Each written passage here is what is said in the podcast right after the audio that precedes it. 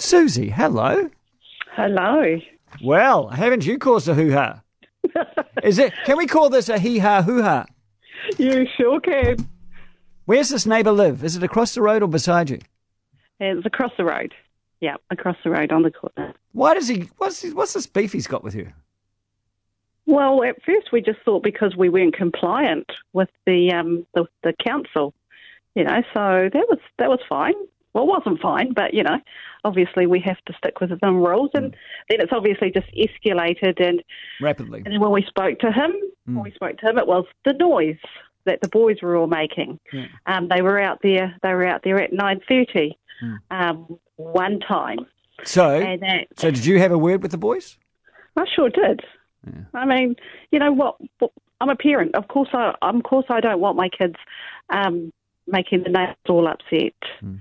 Um, you know, and of course, we had a conversation with the boys. So when he when he got the argy bargy, uh, when he got the hee ha hoo ha, uh, uh, did did he come over and have a word to you first, or did he go straight to the council and start moaning? No, no, he went to the council first. So that was the first time we actually heard that there was actually an issue.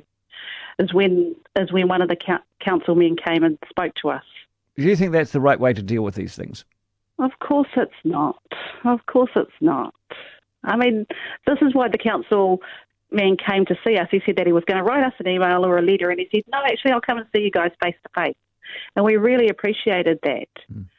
Um, and at that time, we didn't know which which neighbour it was either. Um, Wow. So we've only just found out which neighbour it was. That's a little cow- uh, that's a little cowardly. That, of course, is my own personal opinion. Um, he's made some claim in the Hawke's Bay today that, of course, that your basketball hoop uh, breaks the covenants of Te Awa. Is that true? Well, I've just found that out too. Yeah, yeah. Are you in the Te Awa Estates? Yes, we are. I have been. Re- I, I don't know which one you're in. And I'm not going you to ask you. Just need to drive around. I'm sure you'll see it. Yeah, yeah, yeah. No, that, but I can tell you that in Te Awa Estates, the land covenants that you've got on it, there's about five different uh, stages of it, and they have five different uh, covenants. And of all the time, I mean, I've been reading your bloody covenants. You know, it's been a very exhausting afternoon for me, and I can't see anything about you know uh, recreational facilities actually being uh, at least three meters away, or that that that a basketball hoop that's been put into the ground is considered a structure, as opposed to, as you think, a, a chattel. So you know, it's a bit, it's a bit difficult. It's very interesting, isn't it? But I mean, you can find what you want to find if you want to find it. Yeah, yeah.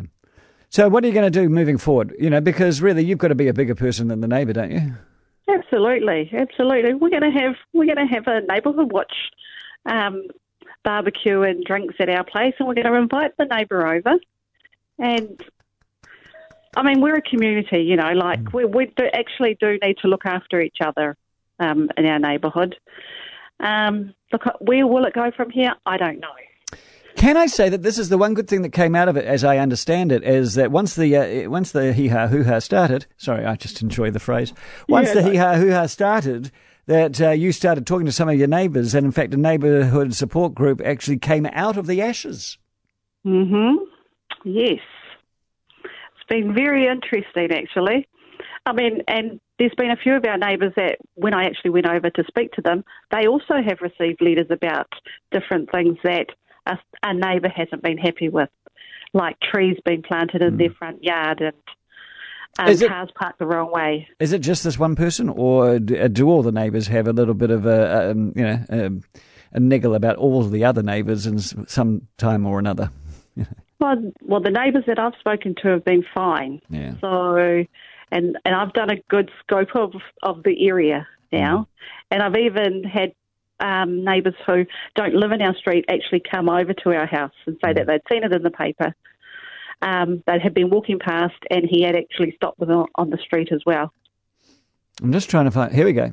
Vicky sent me a text at 3:38 when uh, 3:30 when I first started talking about this, and said this: Just imagine if one of the Hee Ha boys gets scouted for the Breakers, gets a scholarship, and plays for New Zealand, and the grumpy neighbour could then talk about enjoying watching him develop his skills and predicting a good career right from the start.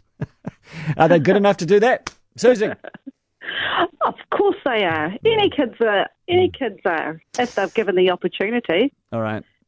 They could be pretty good at, at at um, Fortnite too if I let them stay inside and play on the game. Yeah, yeah, true enough. And we'd rather they play basketball. Susie, um, good stuff. Uh, and stay bigger than it all.